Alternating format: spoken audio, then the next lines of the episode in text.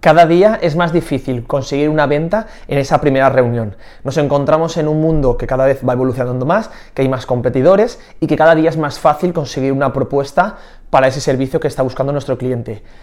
Llegamos a un momento en el que para el cierre de un nuevo, de un nuevo proyecto se necesita diferentes contactos, llegar a, digamos, a diferentes fases en las que el cliente vea que somos la empresa con la que quiere trabajar, que el servicio que le estamos ofreciendo es el que quiere para su proyecto y que eso necesita de tiempo hasta crear esa confianza de que el cliente quiere trabajar con nosotros. La gran mayoría de los, de los clientes se cierran entre el contacto 5 al 10 por lo tanto, hay que seguir una constancia de seguir intentando informar a ese cliente hasta que al, hasta que al final decide trabajar con nosotros.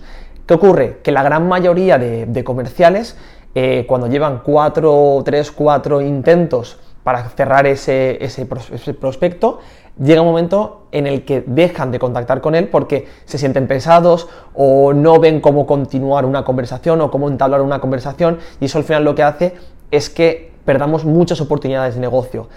Tenemos que tener automatizado o muy bien parametrizado cómo tenemos que contactar con eh, esos, esos leads que tenemos, digamos, que hemos tenido contacto con ellos. Entonces, hay que saber cuándo contactar con ellos, cuánto tiempo tiene que pasar hasta volver a entablar conversación y saber, digamos, en qué estado están.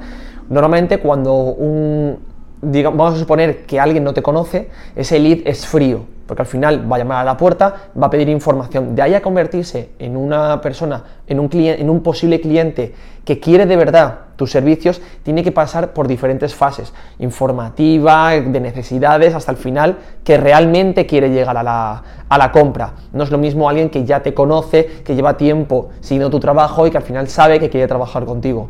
Entonces, hay que saber muy bien cómo hacer ese seguimiento a los posibles clientes para conseguir, conseguir el, el cierre. Entonces, no nos sintamos eh, que estamos pesados con ese posible cliente y hasta que el posible cliente no nos diga un no, debemos seguir eh, en constante contacto hasta conseguir o ese cierre o ese no.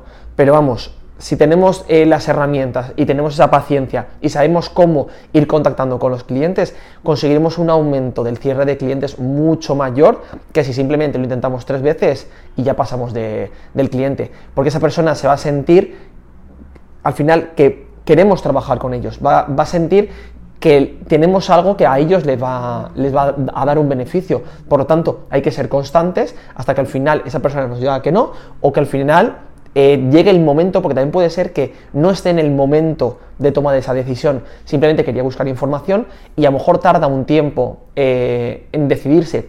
Eh, por ejemplo, en el tema de los, de los vehículos, hay vehículos que se tarda, hay gente que tarda varios meses en decidir cuál es el vehículo que finalmente quiere, quiere comprar. Entonces, al final que hay que hacer ese seguimiento de llamar a la puerta, de seguir en constante contacto con ese posible, con ese posible cliente, hasta que al final o nos diga que no o se cierre. Pero no perdamos esa oportunidad de seguir teniendo una relación con ese posible cliente.